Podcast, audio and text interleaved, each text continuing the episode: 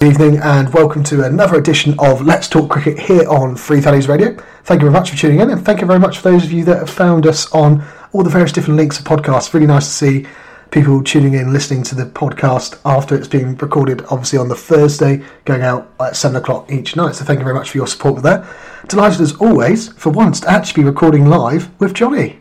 Can you believe it, Johnny? We're actually recording live in person rather than you doing bits, me doing bits.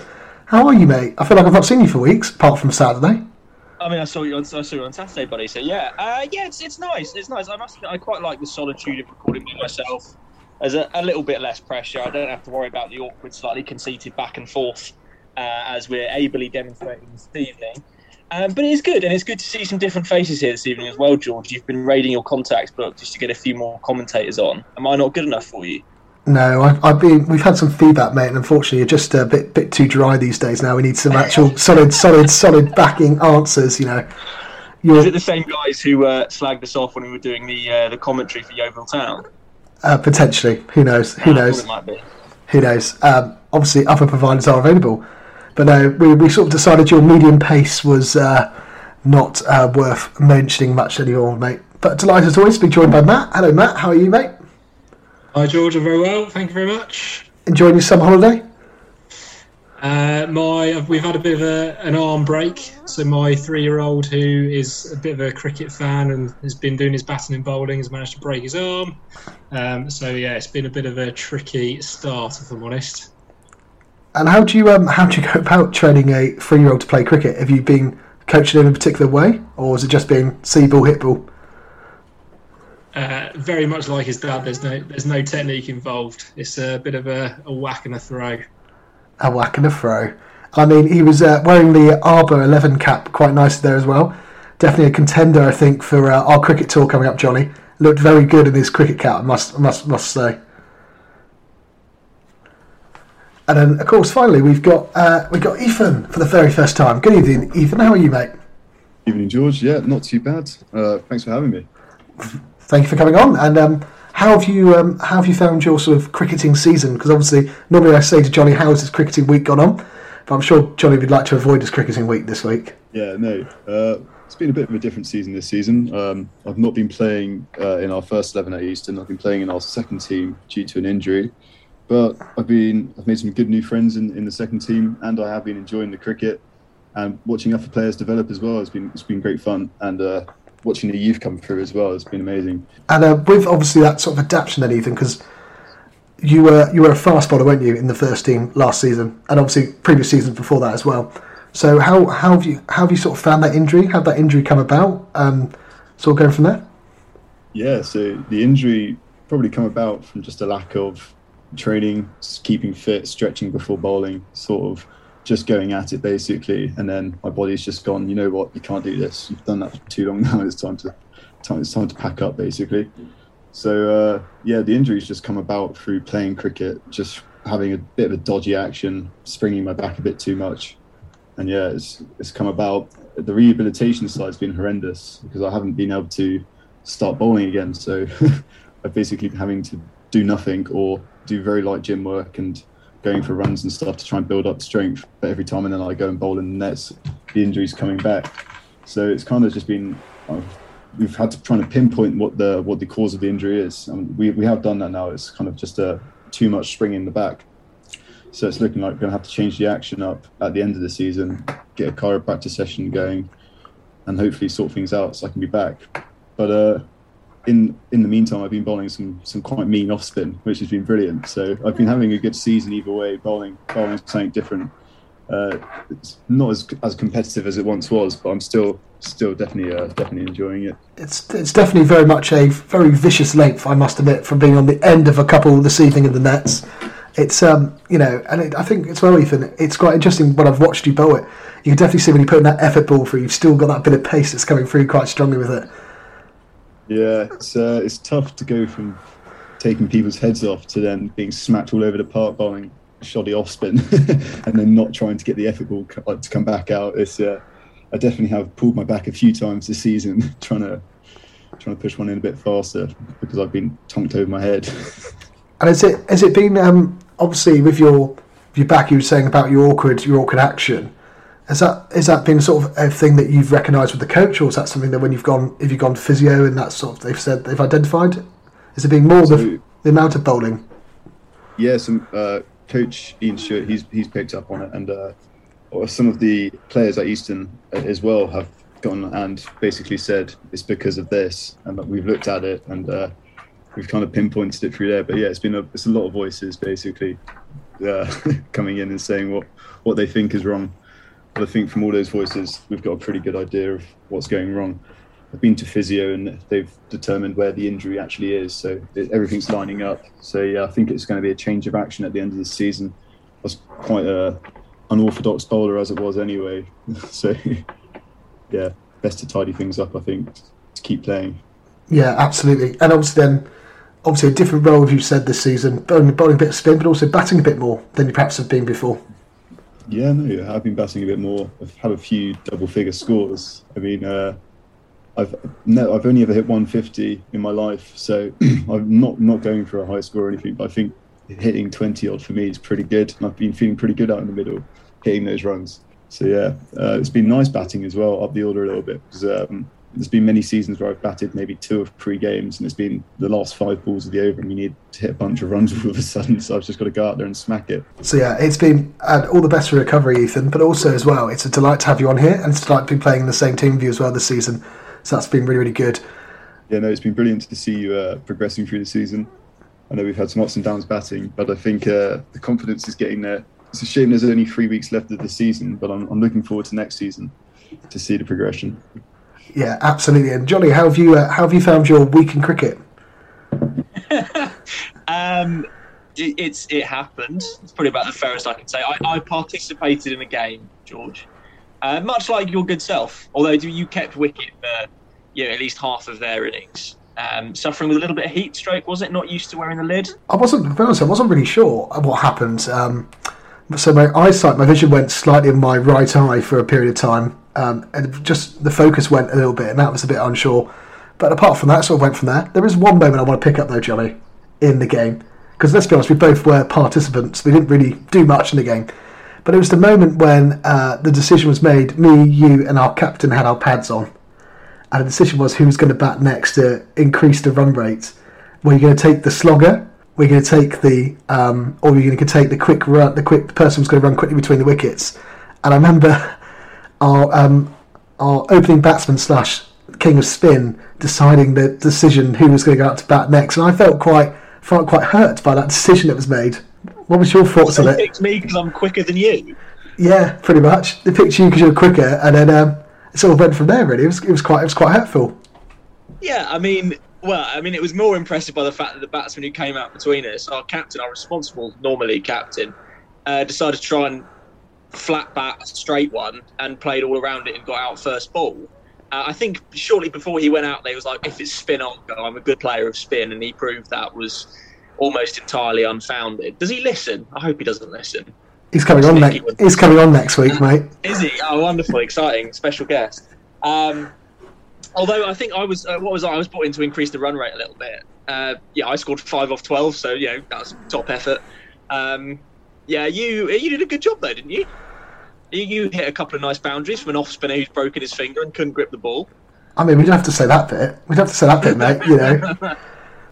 Yeah, we've had better we've had better days in the field, um, and I think it's maybe testament to the fact that I do actually need to go and practice. 'cause I haven't played, I haven't bowled a ball in three weeks, and uh, my first delivery, nice shiny ball, halfway down the pitch, effortlessly just you know pulled away for four runs. I think that really set the tone for my performance with the ball. To be frank, um, pretty poor, but it was yeah really inspiring actually to see all these young guys coming through. You know.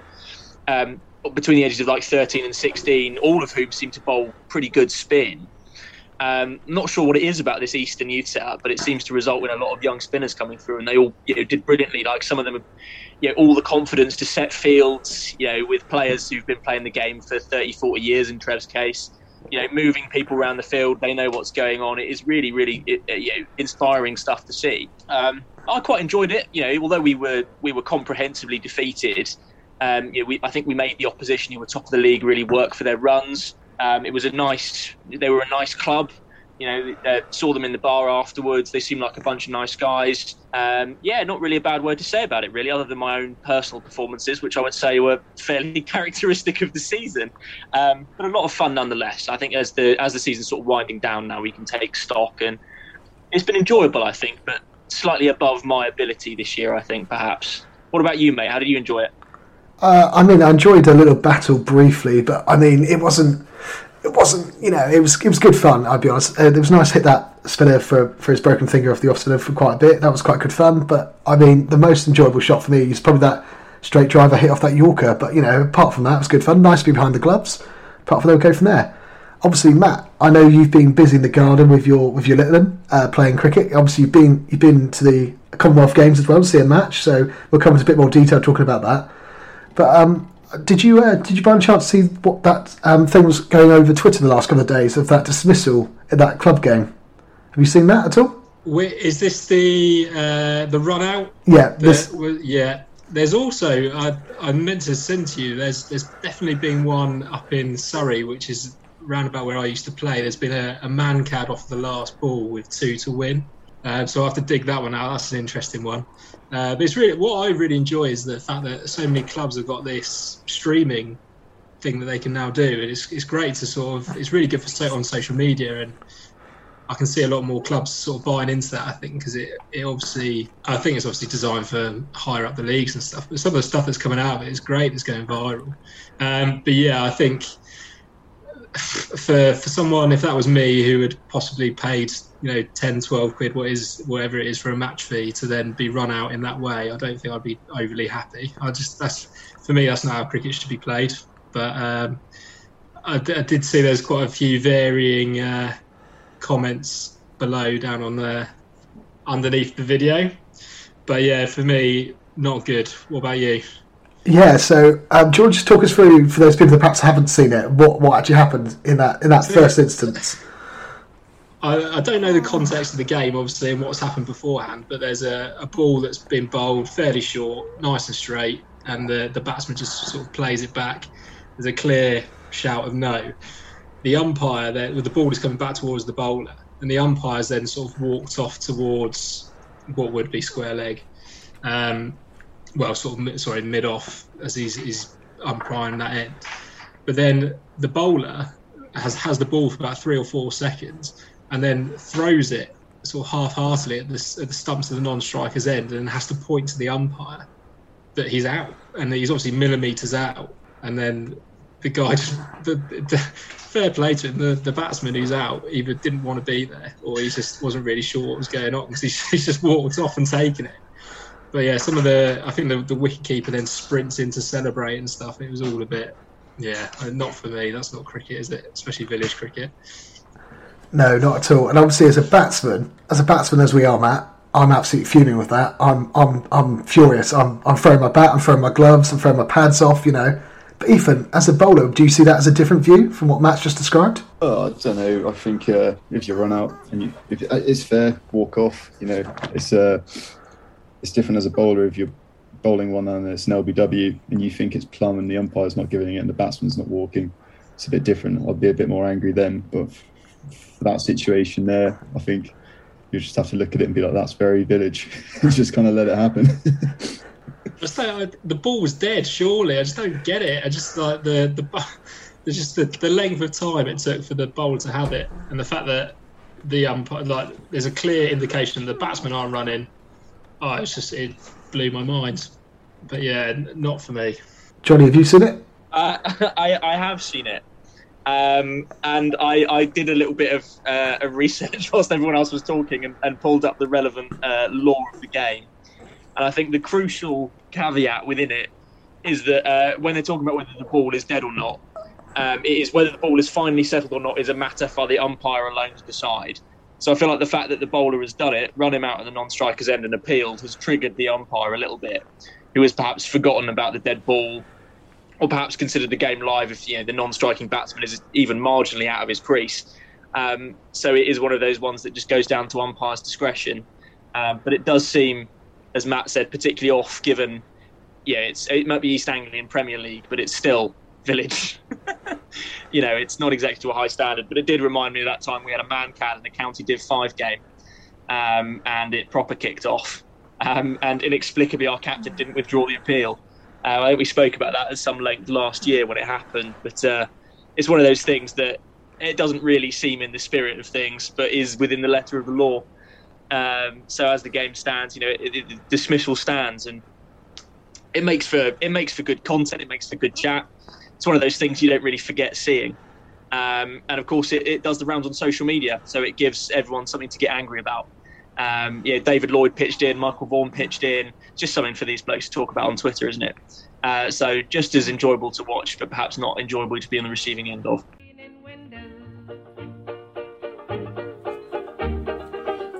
Hey, are you going to the Yeovil Ukulele Festival?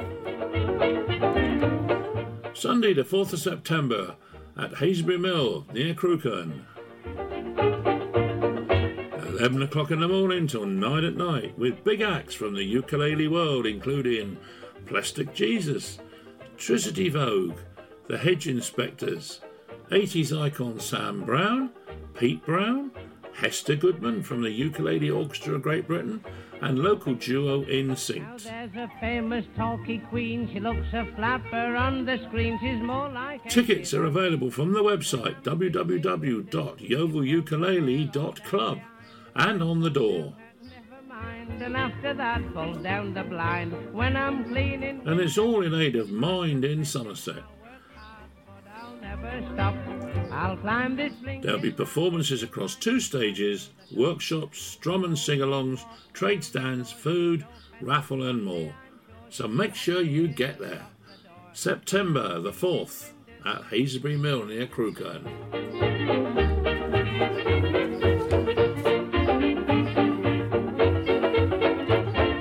When I'm cleaning windows.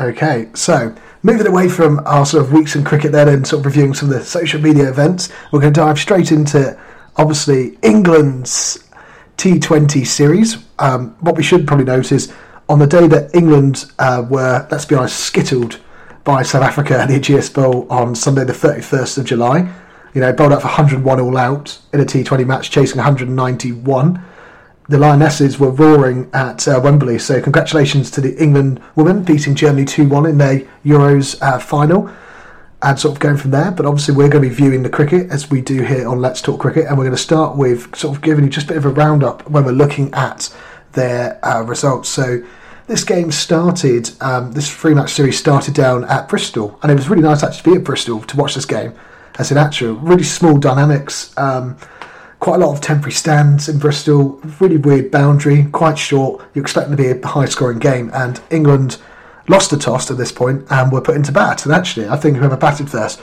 was going to be a good decision. Um, Roy struggled as he struggled throughout most of the series, not just in T20 cricket, but in ODI cricket as well. Uh, Buttler got off to a flying start, um, 22 off 7. Malan then came in and worked quite well with Bairstow so Malan got 43 off 23. Bairstow, the top scorer of 90 off 53 balls. Moeen Ali hit the quickest uh, half century from a Englishman in T20 cricket, 52 off 18. He eventually finished on, and you know there was five, there was uh, wickets all round. So England finished with a score of 234 for six, and you know South Africa, you felt uh, was it was going to be an entertaining game if South Africa, if South Africa perhaps didn't field particularly well in this first match and from that sort of moment onwards, sort of allowed England to, get few too many runs. In reply, South Africa um, got to 193 for 8, so therefore England won this first game by 41 runs, and obviously we saw runs for Hendricks 57 and Tristan Stubbs in his first sort of international game of T20 cricket, the 21 year old managed to put, hit 72 off 28 balls. And you know um, the most impressive sort of moment of this game, which really put the game to bed, was in the 18th over when Chris Jordan um, perhaps didn't bowl particularly well in his first two overs in this game. Bowled an unbelievable um, over of Yorkers, really good Yorkers, and really showing his sort of class in the sort of T20 game. And for that moment onwards, you know, Gleeson impressed with some really good pace throughout the series. He took three wickets, three for 51. Rashid was bowling well, two for 17. And obviously Topley as well, continuing to impress with having an excellent summer that he's had so far. So England were 1 0 up in this three match series, leading on to um, Cardiff in the SWALEC Stadium. England did win the toss on this occasion and put South Africa into bat. And we saw uh, Hendricks carry on his good form with another half century before being caught by Bairstow off the bowling of Gleeson. But the stand-up man was uh, who's had a fantastic season in Vitality Blast. Didn't go particularly well in the Bristol game. Was Rilee Rossouw of uh, Somerset. You know, playing really, really well, showing continuing his form, continuing his class. Finished on 96 not out, 55 balls, and would love to have seen him got a century on his second game back for South Africa, but obviously was unable to um, hit uh, Jordan away in the final ball and had to settle for 96 not out. He was well supported at times by, like I said, by Hendricks, by Klaasen, Stubbs as well. Wasn't able to carry on his fireworks that he'd done before. And England's bowling really did get taken to town at the SWALEC Stadium from that moment onwards. And then England replied then again, good starts uh, for Buttler again, 29 of 14. Perhaps went for one too many shots on that moment of time. Ali 28 off 17, Bairstow 30 off 21. Jason Roy 20 off 22 balls, not a Jason Roy innings at all. And Livingstone 18 off 10, perhaps too little, too late for him. Unfortunately, swinging a bit too hard and getting caught by caught and caught by the keeper. Eventually, bowled up for 149 all out. And then the final game, this led with the series 1 1. And then the final game that happened on Sunday, the 31st of July, was at the Ageas Bowl. And South Africa were put into bat again. You know, Woody brought, brought in the side instead of Gleeson took a took a bowled a wicket made in the start of the innings, which was really really good. Took de Kock's wicket straight away. Then Hendricks carried on his class, another half century, 70 runs. Rossouw with 30, being bowled brilliantly by Moeen Ali. And then Markram 51 off 36 not out. Uh, Miller came in 22 off 9 balls. And Stubbs uh, with 8. Woody finished 3 for 25 off his 4 overs. And surprisingly enough, Moeen Ali took the key wicket of Rilee Rossouw, but only bowled one over. And then England replied, well, didn't really get going, to be honest. Uh, Bairstow, 27 off 30 balls, struggled to struggled to hit the bat. And Shamsi took a 5 for, 5 for 24 off his four overs, which saw South Africa seal the series uh, 2 uh, 1 and continued England's disappointment in the white ball game, to which brought out uh, the white ball captain, not white ball captain, white ball, white ball coach, Mott uh, to come out and say there's now been a line drawn in the sand. Matt, what did you make of the South Africa T20 series? Well, the, the Bristol performance was brilliant, wasn't it? And uh, we spoke a couple of weeks ago about how the batting didn't fire, and then obviously for it to then come out in the first game of that series and, and really do well.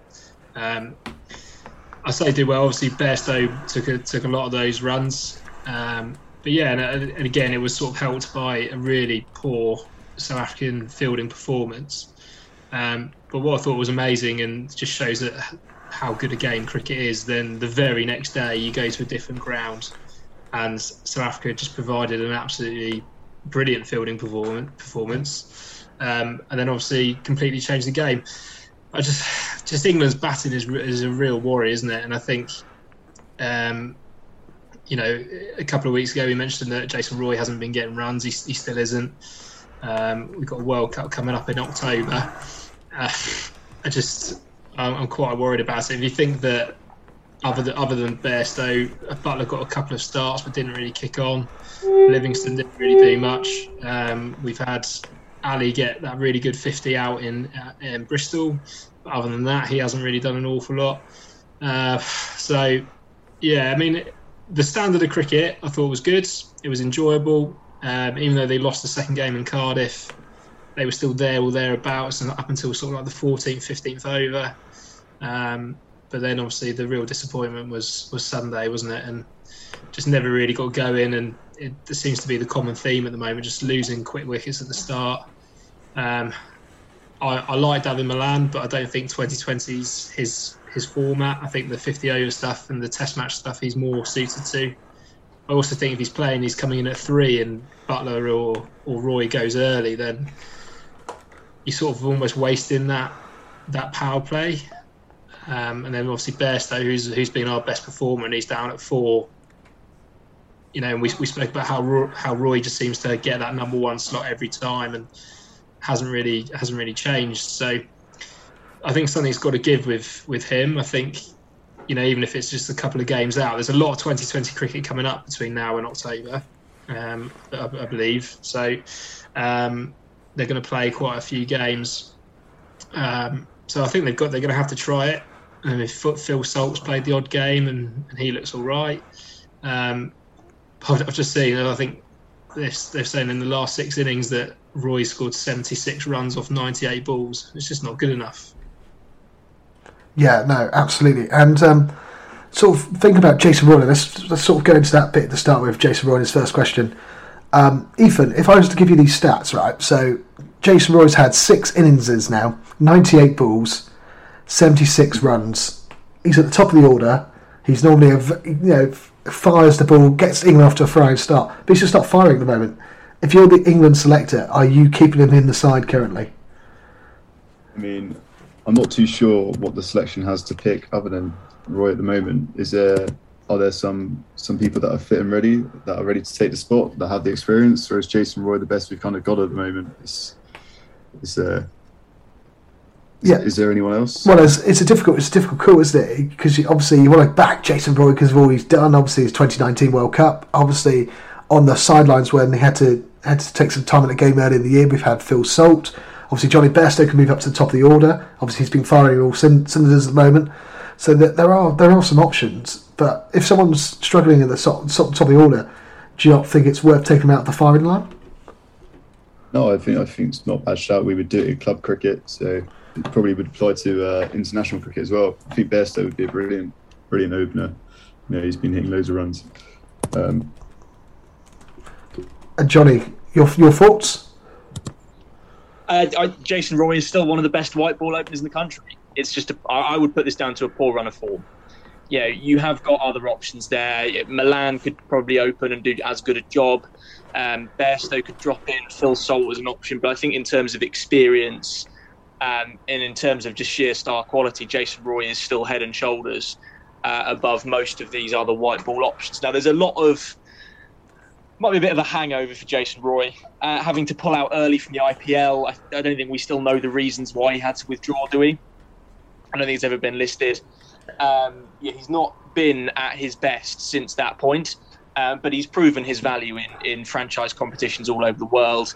He still plays with an extraordinary strike rate in the power play. When he fires, he fires really effectively, and he can get England to some phenomenally high totals this year may just be a one-off. Yeah, I, I doubt it's the start of a long period of decline. To me, he still goes to the World Cup, and to me, the selectors still need to show faith and, and have him in at that top slot in the order. Um, I think it is also to, to England's credit that even when Roy went cheaply in that first match, they were still still able to push on and score a plus two forty score, wasn't it? What did they finish on the end? Two, Two were four, there. yeah, two three four, two three four. Two, three, four. There we go. Um, yeah, you've got Malan in at three, who can you know, stem a stem the tide and stem a collapse. You've got Buttler there who can fire. You've got Bairstow. You've got Ali. Uh, you've got Liam Livingstone, who I think's had a pretty poor series as well. Uh, Roy, I think you, you still you, you, keep the faith and you keep him in that squad because he's still the best white ball opener in the country. But I think the problem is, it's not. He's eating up balls. He's eating up balls, and I think that's the problem with international cricket, in T20 cricket in particular. Someone like Liam Livingstone coming in at times six or seven, and even Mo Moeen Ali coming in at number six at times. It's wasting balls. The power play, you need to get off to a flying start. There's two fields around out in the inside circle, and you know we've got an opener who normally gets us off to a flying start, a quick fire, thirty off ten balls or twenty off eight balls or something or another.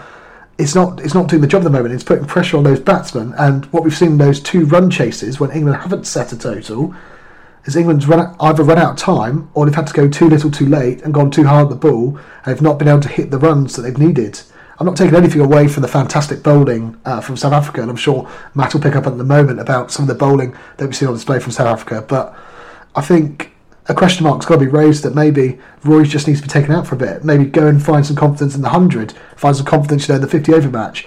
Because at the moment he's not he's not fired in anything. He's not even got close to hitting a half century. You know, and I know it might be harsh for me to say that when I've also not hit half century this year, but you know, um, I, I I do think he probably needs to be taken away from that. Matt, what did you want to come in and say? is what I thought was really interesting is his body language, like just constantly beating himself up. You know, saying it was unusual for Jason Roy to be eight off fifteen balls or whatever it was in one of the games, and I think, like like Johnny says, he'll go to the World Cup. He's got to go to the World Cup. He's you know when he's on fire, is one of the best that we've got, if not in the world.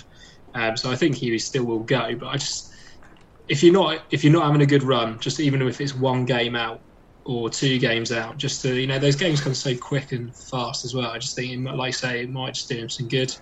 Um, it'd be interesting to see how he gets on in the hundred. Um, but yeah, like, uh, Johnny's right in what he's saying is you, have got to got to stick with him. But there's there's still, you know, how how much can you give him? How many opportunities can you give him before? And that, and what message does that give to, to the people waiting?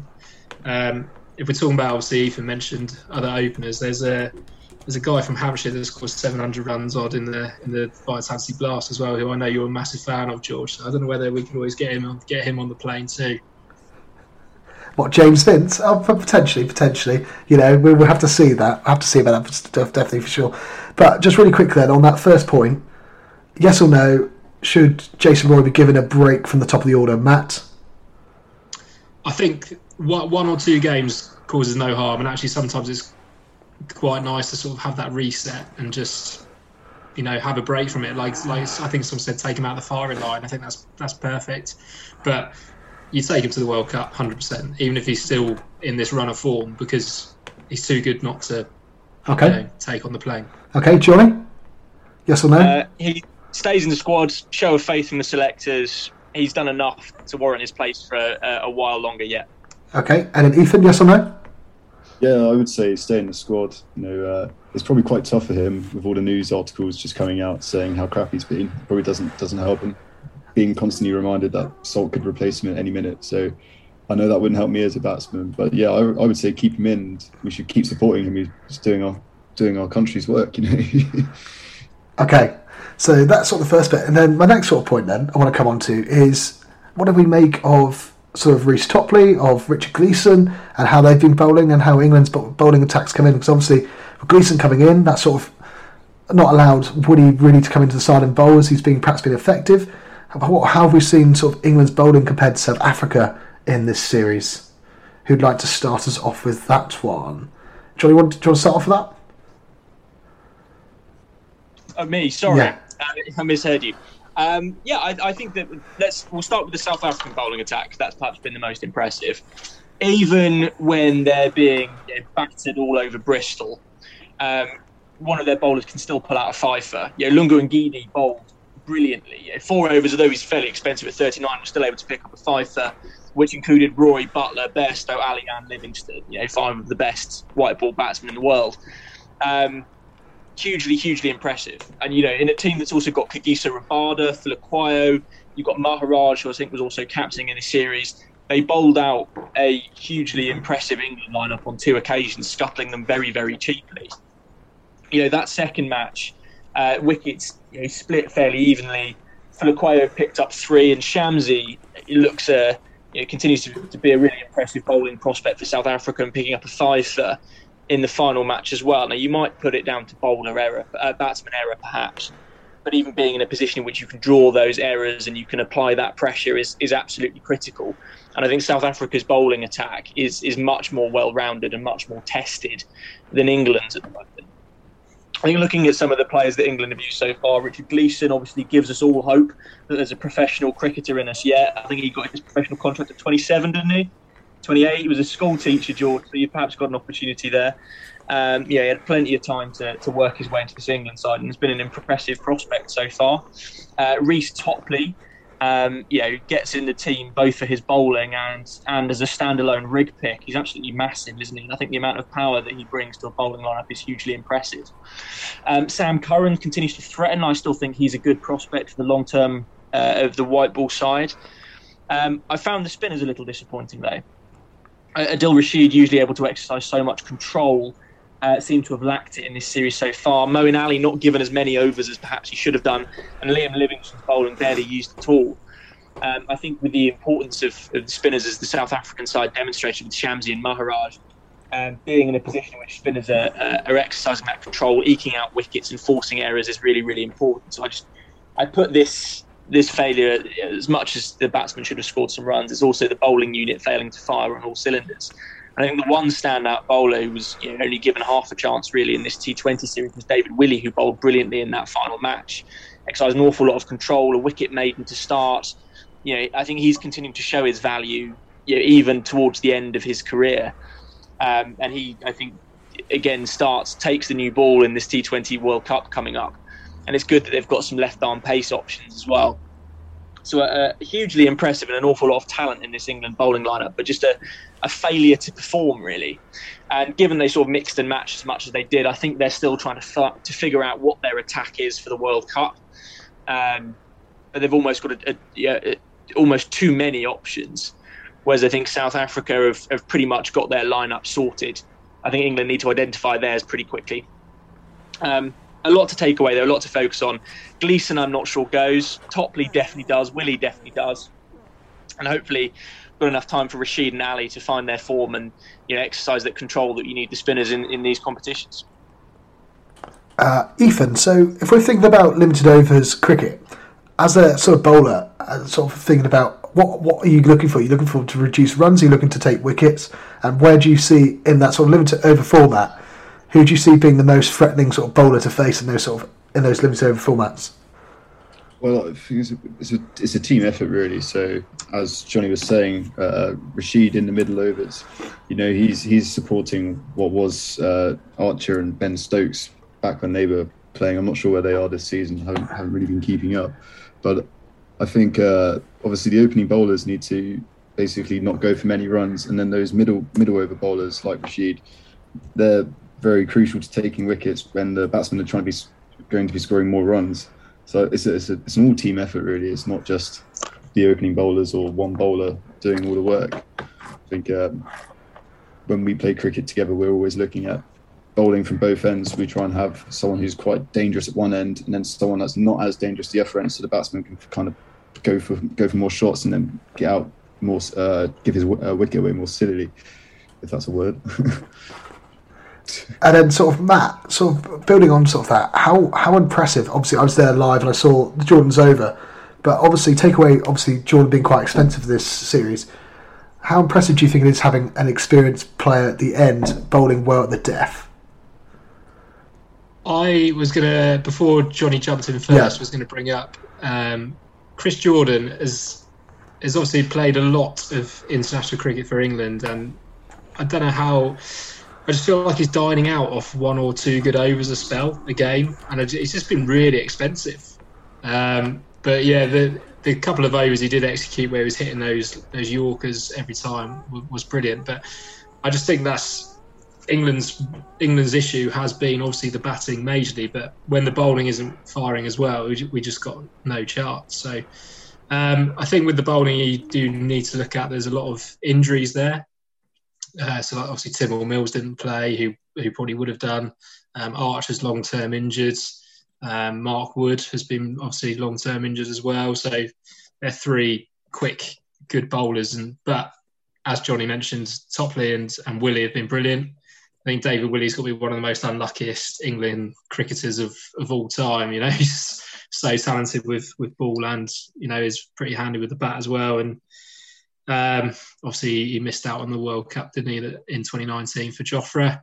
Um, so yeah, I just I just think the the death bowling, Gleeson obviously gave it a go, and, and I'm not a bowler, but you know his, his his slower ball didn't look too great. And I think where's you know uh, Ngidi just just performed everything that he wanted to do at every time and can and can just make sure that every ball he was bowling was where he wanted to be. England didn't really seem to have that control. Um, again, as as already mentioned with the spinners, both expensive, and whether that's through a lack of cricket. I know Rashid hasn't played an awful lot.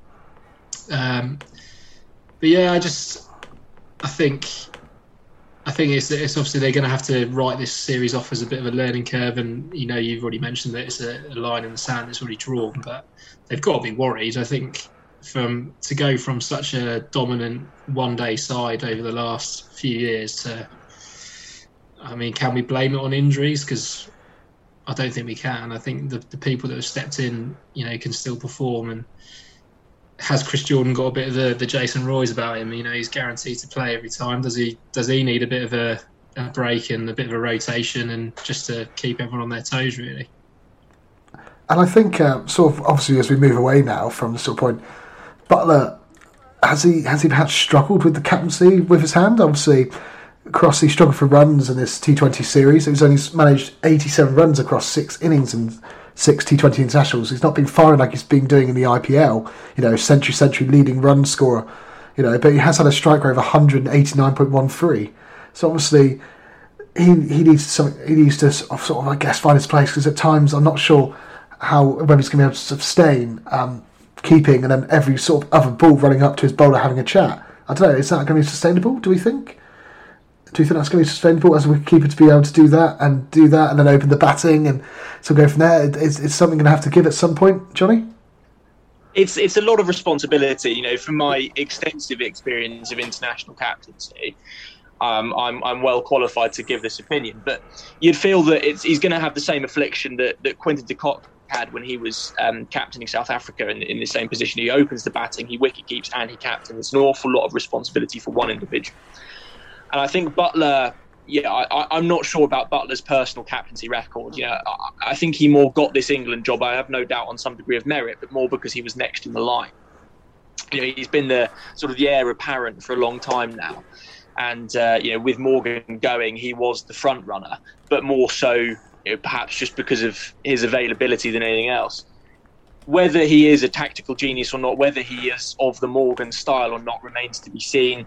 But there are other captaincy options in that side. You know, Moeen Ali, I think, represents a very different style of captaincy, much more empathic, um, with I would say perhaps greater intuition for the game than than Buttler does.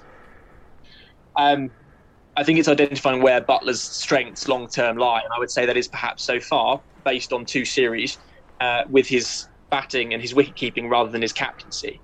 I would suggest that him running up to the bowler, you know, between deliveries is is a sign of a captain who is yet to find his feet and yet to properly trust his bowling attack to execute the plans as they see them.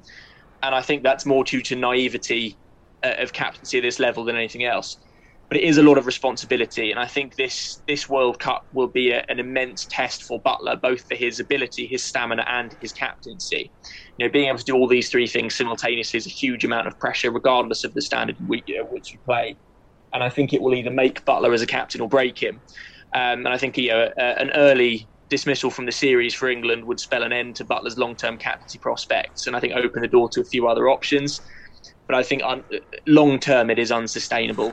Uh, I think he may find himself in the same position as Quinton de Kock was, where you resign the captaincy to regain your form with the bat and the gloves. And if that's the best thing for the England white side, then I see no harm in it. Okay, and uh, Matt?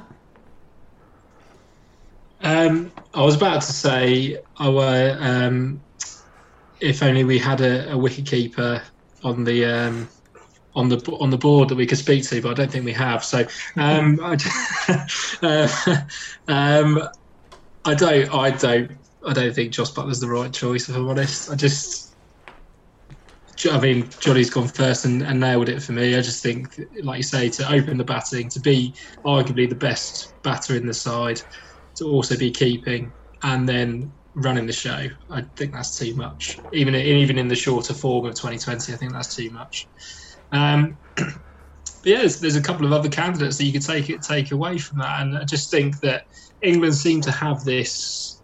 Um, the way of choosing captains just always seems to be who's the best player. Let's give it to him. And he, as far as I'm aware, Buttler hasn't done a lot of captaincy in terms of his county background. Um, obviously, Moeen Ali has. Um, there's also there's a there's a guy at Hampshire, George, who scores a lot of runs. He's a fairly decent captain as well. I don't know. I don't know. Um, yeah, I'd, I think Johnny's right. I just think I actually I'm actually a little bit worried about the the World Cup. I don't think it's going to go well for England, which is a shame. And it's been uh, I think we're due a bad one. Um, but making or breaking Buttler as a captain is is definitely what's going to happen. I mean, it'd be it'd be amazing for him him to to to nail it and do well. But I just think that when you've got such a such a destructive player um, and, a, and, a, decent white ball keeper as well, you just to then put the captaincy on him as well um, at such a high pressure time with not a lot of time to go. Also taking over someone who's been so successful, it can't be easy. No, it can't, can it? And also when you have the complete change of coaching staff as well, I suppose that has an impact. Would you would you perhaps suggest maybe him moving down the order and being that finisher in the T Twenty? or does he have to open for the sake of getting the most most balls as possible? For me, for me, he's the best player, and you, you put your best player at the top of the innings for, for 2020. He's done it in the IPL and done so well in the IPL for a while. Um, but he seemed to get the odd start, and it, to be fair, the the was it the Bristol game? It was a really good catch that got him out, but from a, from a really good shot. So arguably, that's you know it's a bit unlucky. Um, I d- I don't have an issue with him opening the batting. It'll be interesting to see whether I mean there's a really quick fix there in terms of him dropping down to four and Bairstow going up to one, uh, one or two if if Jason Roy is going to keep his place. I don't know. It, it, it's just it'd be such a good question to ask him and see how he sees it. But you imagine that you know any professional cricketer is going to back themselves, and he's not going to take on a job that you can't do. Um, likewise, there's plenty of people in that team that could take the gloves if they wanted to uh, in that squad. But obviously, that's how that's how the coaching side see it, and it'd be interesting to see whether it does improve. Sort of final question then: Do you? I suppose this is going to be the big big question. I suppose it's been the big talking point as much for England's batting and perhaps its bowling tonight. Do you pick on form or do you pick on class and what they've done before? I think that's probably going to be our final question as we wrap up our sort of England review. Johnny, I'll come to you first on that. Uh, it's, it's a huge question, and you've also left out your uh, your horses for courses option as well. Well, you can have that you in as well. pick back form in certain conditions because that is also a consideration. Um, I, I'm gonna I'm gonna sit on the fence uncharacteristically for me on this one uh, because I think in this England side you have all options, but in advance of a competition uh, and in advance of a situation where you have some injuries and a team that's still not quite sure of itself, I think you have to go for class um, first and foremost because I think you need your best players playing in the position that is best for them. Form, I would say, is secondary because I think these professional athletes, these pro cricketers, they perform when it counts. And I think you can trust yeah, the likes of Jason Roy, of Chris Jordan. I think you can trust their innate class, and their innate ability uh, in the big in the big moments. So I'm gonna I'm gonna say class, but ably supported up by a good run of form in some other areas as well. Matt, in I think in 2020 you can rely on class. I think um, it's such a like I say with that with that Buttler innings, you know that uh, brilliant catch. I might be wrong, David Miller. I can't remember, but that brilliant catch. You know, if that if that went down and you, you see um, Bairstow ended up getting 90 in that game, but was dropped four times. You know, there is there is an element of luck involved in it as well. I think with the 2020 side, you can pick on previous. Um, obviously, they do play a lot around the world now, so you know, obviously Gleeson's been picked for the for this sort of section based upon his, his recent form for Lancs. Um, but I can't I can't see him staying in there when when people come back. Um, I think the squad is vital, isn't it? You know, it's, it's normally sort of a 15 or an 18 man squad, and I think you you do pick on previous. But I mean, it's a di- it's a different question, isn't it? If this side had been performing poorly for a long, long time, um, but there is a slump. There's a clear slump. Um, the one thing I, I want to know is I just I would quite like to ask Jos Buttler, you know, why after batting and doing so well opening up um, in the Bristol game, why did he then bowl first in in the second and the third game? Was that a case of it's because we haven't been doing very well on it? Let's have a go at it now, where you know it doesn't necessarily matter so much, uh, or was it just that he felt that that was the right decision to make? But um, yeah, to answer your question, I think you do pick on previous for this format. When I first started my business, I was hopeless at paperwork. My system involved bunging everything in a shoebox and sorting it out later, much later. Thank goodness for Chalmers Accountants. They soon put me on the right track. They work with businesses of all sizes, and they really know their stuff. Chalmers will provide you with a one to one service with your own personal account manager at one of their three local branches. For expert advice on how to make your business more successful, visit chalmersaccountants.co.uk and book your free initial consultation. At AJ Wakely and Sons Family Funeral Directors, we know the importance of compassion and integrity. We also know how unfamiliar decisions can be so difficult at a time of family bereavement. we can provide a steadying influence just when you need it, guiding and helping you make the right decisions to reflect the kind of funeral that your loved one deserves. Visit our website www.ajwakely.com for more information or call Clive Wakely on 01935 479913. Okay, so none of you have gone for the view that I would take, which be props form. And I think form's very, very important in when it comes to that in mind. I think for too long, lots of teams fall into trap. Of course, you've got to highlight class because obviously form's only temporary, as we all know from the saying. So sort of go from there. But obviously, finally, then sort of moving into what's going to be taking place on Wednesday. And obviously, by the time this uh, show comes out, uh, it would have already started. Is the return of the second series of the 100 and obviously the teams have all been finalised and redrawn. And there's been replacements coming in, all sort of going into place. We've got the Birmingham Phoenix, London Spirit, Manchester Originals, Super Northern Chargers, Oval Invincible, Southern Brave, Trent Rockets, and the Welsh Fire, all batting out to be this year's uh, winners of the 100 2022. Um, it grew on me actually as the 100 carried on last season. I really very much enjoyed it. I, I enjoyed, in fact, the double headers as well, where you got to see the women's uh, play first and the men's later on. Really enjoyed that. It was really nice atmosphere. Really enjoyed it. Actually, I'm really looking forward to cheering on the Southern Brave. Obviously, other teams are available for you support. So, with that in mind, sort of carrying into place, Matthew Mott has obviously thrown down the gauntlet to some of the fringe players to say if you perform well and you can show good form in this then you might get a ticket to, to the um, to the World T20. You know, there's definitely potential there. So, where, where do we see the sort of hundred going this way? Are we do we think it's going to be a closer fought competition? Have some sides because it looked like last season some sides didn't really have the right players picked for this format. Do you think people understand a bit more? Would it be a bit more exciting? Are people going to continue to come through the through the gates for this? Where do we see this starting off with Johnny?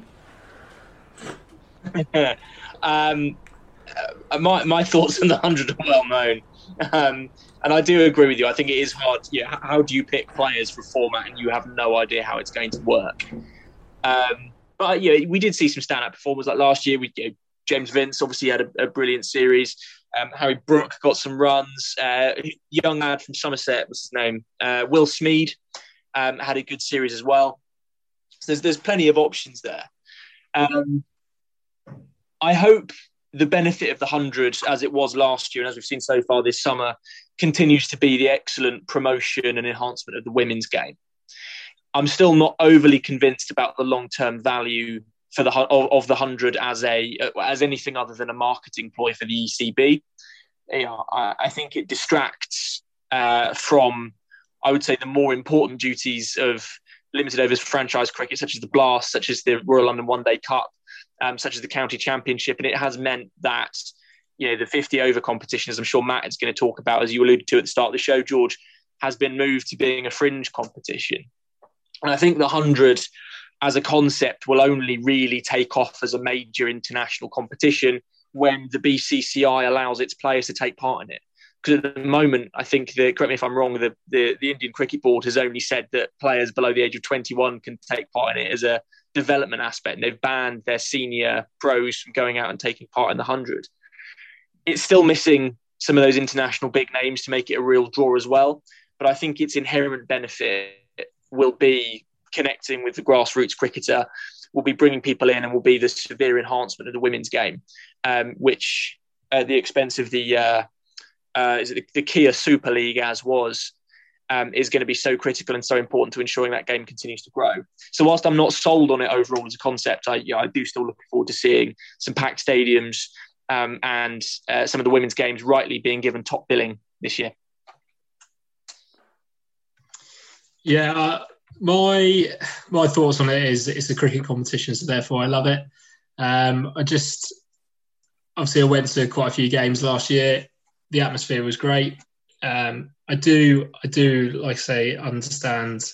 Um, I've, say, I've spoken before about here that it didn't really require two London teams. It could have easily been spread out more. Um, but just the everything that Johnny said about the women's game is spot on. Um, I also think the speed of the game, um, and it's not actually until you sort of go and watch it and you notice that how bowling 10, 10 balls sorry from one end rather than swapping every six. It does just actually really speed up the innings. Um, it's much more watchable for people who aren't necessarily cricket lovers. I think it's a lot easier to follow in terms of just the terminology with uh, rather than overs and wickets and all that sort of things, and having balls and batters and you know to the traditional people it, it, it doesn't sit well. I get that, but if anything, you've got to get you've got to try something to use um, use something different to get young people involved. And like I say, once you get involved in the game of cricket, you then grow to love the the more traditional formats with your Test match cricket and, and things like that. So um, I am really looking looking forward to it. I know a lot of people on social media will say, well, why haven't the ECB just thrown all the money into the 2020 blast? I just think 18 counties is too many for them to, you know, put the money into it. You know, you've got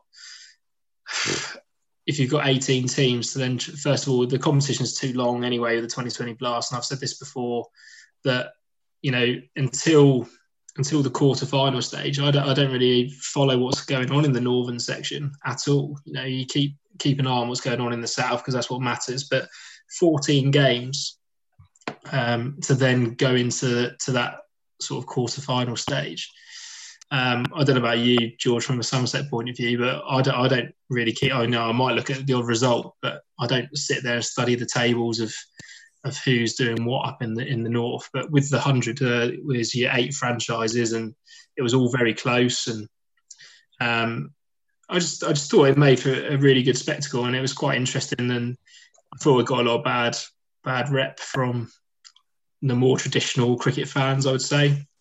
But I think I, I, think if you go to watch it, and I know we went to a game together, it's it's good fun. But if you love cricket, I can't see how you how you can't fall in love with it too. And um, I'm looking forward to going on on Wednesday to the Southern Brave Welsh Fire game. You know, I'm looking forward to, you know, first of all watching the cricket, but you know, seeing Jonny Bairstow coming down to play. You know, as a very rarely would Hampshire play Yorkshire, and he would be involved.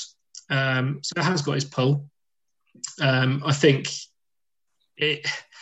I think Johnny's got a good point with the the the professional overseas players that haven't quite maybe bought into or you know they haven't quite got the big stars that they they necessarily really wanted um, but as a format i think it's watchable i think as a as a PE teacher i think it has its good um, good for the for the younger viewers and uh, along with the 2020 in Bristol, the fact that some of it is on free to air TV, that can only be a positive thing. Absolutely. And I think, um, obviously, with the bear in mind, obviously, the current champions in the men's competition is the Southern Brave, and in the women's competition is the Oval Invincibles. And obviously, as you mentioned, there's some players that you're looking quite looking forward to seeing. Um, I'm very much looking forward to spending quite a bit of time actually down Ageas watching the Southern Brave play. I think I'm at all but one of the games I think um, that are taking place down there. And I've even managed to get tickets to the Eliminator as well, so that's going to be quite exciting this season to see how that works out and goes in fact. But obviously, thinking about the squads, is there a particular squad that you think going to win this season? Is there a particular focus? Any particular players? Obviously, you mentioned a couple there with Jonny Bairstow and that. Is anyone particularly looking forward to seeing a bit more, or is it just just the competition generally? Just going to look forward to cheering on the competition as it goes. I think the Rashid Khan. I think he'll be a good watch. Um, but it's just interesting to see people like you know, even like Joe Root. The fact that you know he doesn't play a lot of 2020 cricket for the, the England side at the moment. It'd be good to get him involved. Um, in terms of who I think looks the strongest, I think it's very similar to last year. I think the Southern Braves seem to have a really good dynamic. They seem to have a really good bowling unit, and then not necessarily the top names, but when they had the likes of James Vince, Paul Stirling, you know, people like that up the top of the order that were, were scoring runs, and everyone, Ross Whiteley, sort of people who aren't aren't necessarily the massive names on a global scale, but do well on the county circuit. Um, they seem to sort of pick their their squad pretty well. Um, I think Birmingham also look quite strong, so they've uh, got Liam Livingstone again, which he he sort of came to um, prominence in, in that last year. You know, Moeen Ali, people like that. So, um, yeah, I, th- I, think I think if if people who are listening who maybe haven't bought into it last year or refused to be a part of it, I think if you sort of gave it a go and actually got yourself to a game or watched some of the free to air stuff on the telly, I think you you would soon realise that it's not that different to 2020. I know that might annoy some people in terms of well, what again, why have they not thrown all the money into the the blast situation? But I just think to keep all the counties happy, to put that much that much money into um, you know the squads and stuff like that. Arguably, if you make smaller a smaller competition, the quality is going to be better because you can have more players from you know around around the globe, but also around the country, fitting into sort of this arguably like a top division competition. Um, but part of me, as a Hampshire fan, and one of my favourite ever cricket days was you know going to Lord's a few years ago to watch Hampshire win the the One Day Cup. It is sad. I think that it seems to have taken away from that. But then again, the ECB will argue that it's then sort of providing that youth opportunity, which Ethan mentioned earlier. You know, even at club club level for the counties to, to put their, their players in and sort of showcase what they can do. Johnny?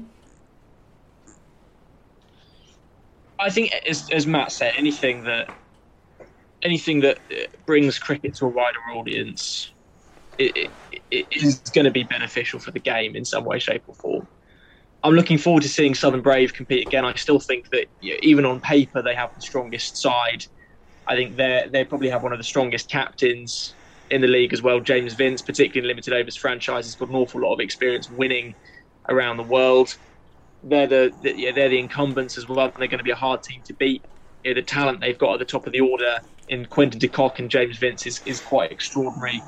And the, the ability they've got in their bowling lineup as well is hugely important. They've also got Tim David, an absolute steal as well. I think they retained him for about 50k. You know, he's going to be really, really important to their setup this year. So I, I fancy Southern Braves' chances once again. Um, we have, although I think at the moment mostly spoken about the men's sides. I think it's a, a shame they're not doing a double headliner and launching with the women's sides as well. Was, there was a lot of benefit last year to putting on both games simultaneously and launching both tournaments simultaneously. Um, but if it, it yeah, as I said last year, uh, and I think I've said it every time we've talked about the hundred ever since, I'm prepared to be convinced that it works. Um, but I still can't quite get over my preconception, perhaps, that it is a marketing gimmick of the ECB to try and claw back some of the revenue they lost.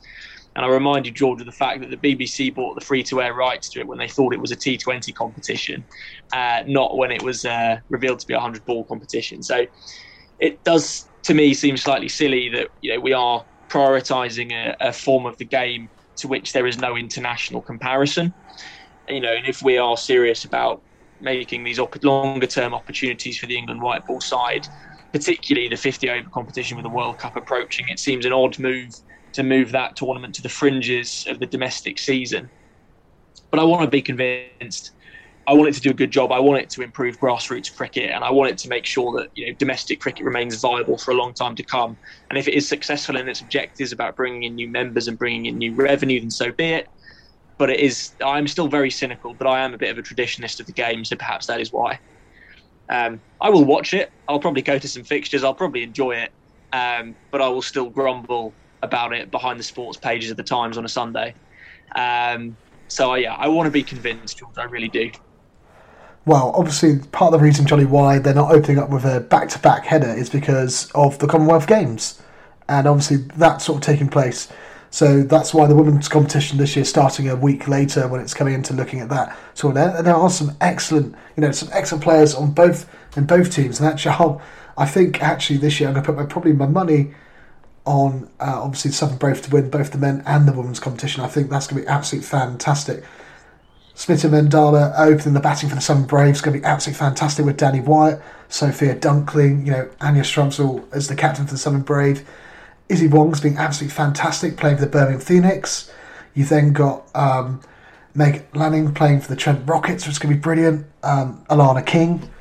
It's some really, really good players um, playing across. And Alice Capsey as well had a fantastic knock, in the Commonwealth Games um, quite recently, even after getting a black eye in, in fielding practice before before that fixture.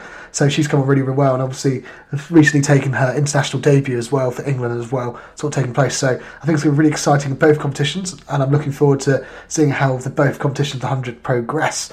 But obviously, going to move slightly away now and sort of, sort of wrap up uh, this evening's uh, this evening's show, and I'm going to come back to Matt, obviously, who has been to the Commonwealth Games, has experienced some of the T20 cricket. It's really nice to see cricket back in the Commonwealth Games. I think the last time cricket was played in the Commonwealth Games was a List A cricket. I think might have been in the 1990s, possibly. I'll double check that in a moment. But obviously, Matt, what was the experience like? What was it like uh, to see cricket played back in the Commonwealth Games? Uh, so I was very lucky to go to Pakistan versus India on Sunday um, just through the ballot. Um, it's my first time to Edgbaston as well, so I really enjoyed it. I obviously ticked that off. That was the last sort of big ground I, I actually hadn't been to. Um, started off with a bit of a rain delay, so we're thinking, oh god, here we go. Um, but the the crowd was unbelievable. The atmosphere was one of the best I've ever experienced in, in any form of cricket. Um, just really, really enjoyable. Um, I also went with a couple of people that had never been to a cricket game before, um, so that was really nice. Um, but I, I, was actually really impressed with the, the quality of cricket on show. Uh, I was a little bit disappointed. Obviously, India were a much stronger side than, than, Pakistan. I was a little bit disappointed when uh, Pakistan won the toss and batted. Uh, so I thought it might have made for a, a bit of a longer, better game if uh, if India batted first. Um, due to the rain delay, went down to sort of 18 overs a side. Um, but some some really good fielding on show, some really good um, from bowling from India. Pakistan sort of struggled a little bit and, and were 99 um, all out.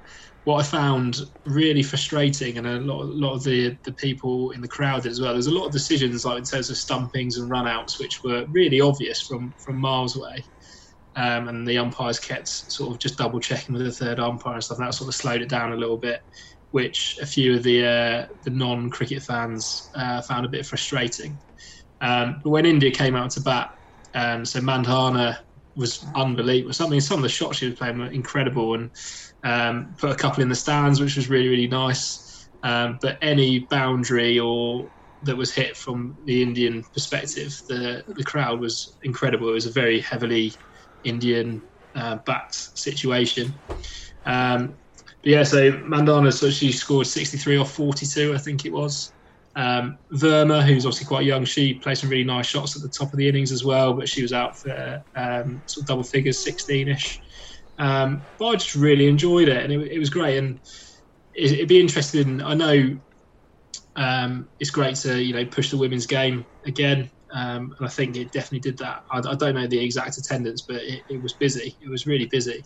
Um, yeah, I, I just wonder whether if it is going to be successful, I know obviously in, in the next the, the, next Commonwealth Games is not guaranteed to be there. It sort of chops and changes quite a lot, but whether they might want to back the women's game, but also maybe like make an, an under 19s men's competition. I don't think obviously the the schedule, you know, fits for for a, a, a, normal men's side, but it'd be another good opportunity for the for those sort of younger um, younger age group sides for each country to to, to be involved as well.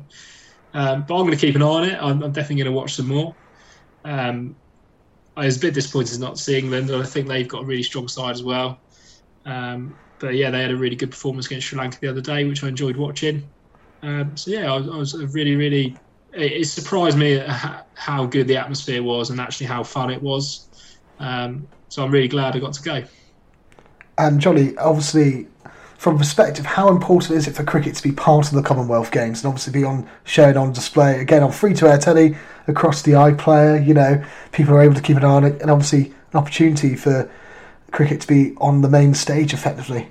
Uh, it's hugely important. I just hope the the standard is up to it, uh, because I think what the Commonwealth Games often shows, or uh, any scenario in which you have you know, multiple teams competing simultaneously, particularly in the women's game, it highlights the real disparity uh, between a lot of these nations and how they compete.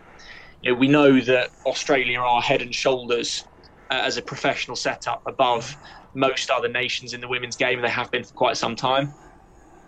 you know, England are up there competitive, New Zealand up there and competitive, India up there and competitive. But beyond that, uh, I am skeptical, I think, of, of, of the quality of these and what an advertisement that is for the game.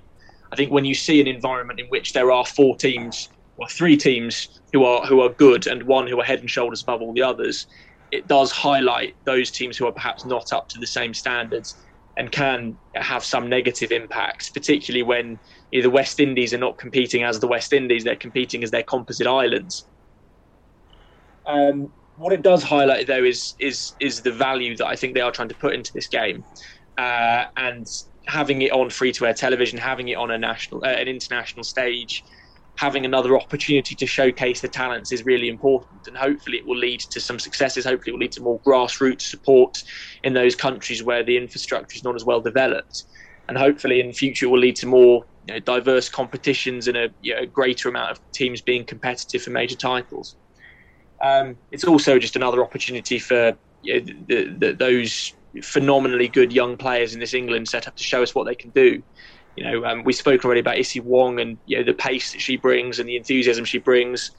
Uh, Freya Kemp, uh, Lauren Bell as well. Yeah, they bring an awful lot of talent to this young England side um, that can replace some of those who are approaching retirement and approaching the end of their careers. It's a good opportunity, I think, to showcase what we've got. But I do worry that the disparity between teams might result in uh, in some negative repercussions and perhaps a, a drop away for the grassroots in some other countries. So although it's it's good to have it broadcast, it, it could come with some negative side effects that perhaps weren't intended when the competition was was brought back to the Commonwealth Games. A complicated answer for you there, George. I apologise, but uh, I, I still need to clarify exactly where I stand on it. Okay, and then obviously there are eight teams competing in this version of the T20 uh, for the Commonwealth Games. We've got Australia, Barbados, England, India, New Zealand, Pakistan, South Africa, and Sri Lanka. They're broken into two different groups. Pool A and Pool B. Obviously, eventually will be a, I believe a semi. Is it semi final? Then on to a final. Yeah, and then obviously it'll be a bronze medal match, and then a final to decide the winners. Obviously on Sunday, which is all going to be very exciting at Edgbaston. And Matt, ultimately, then, do you see England walking away with the gold medal, or do you think it's going to be another another country as such walking away with that gold medal? Well, I'd say yes. Um, I think Australia are the strongest suit there, but England on home soil, you never know. And as we all know and you know love this amazing game, anything can happen. So um, I definitely think that they will be in medal contention. And they're in the other group, aren't they, from Australia? So that would be a good final if, if that came across. Um, yeah, I'll definitely be watching. I'm really looking forward to it.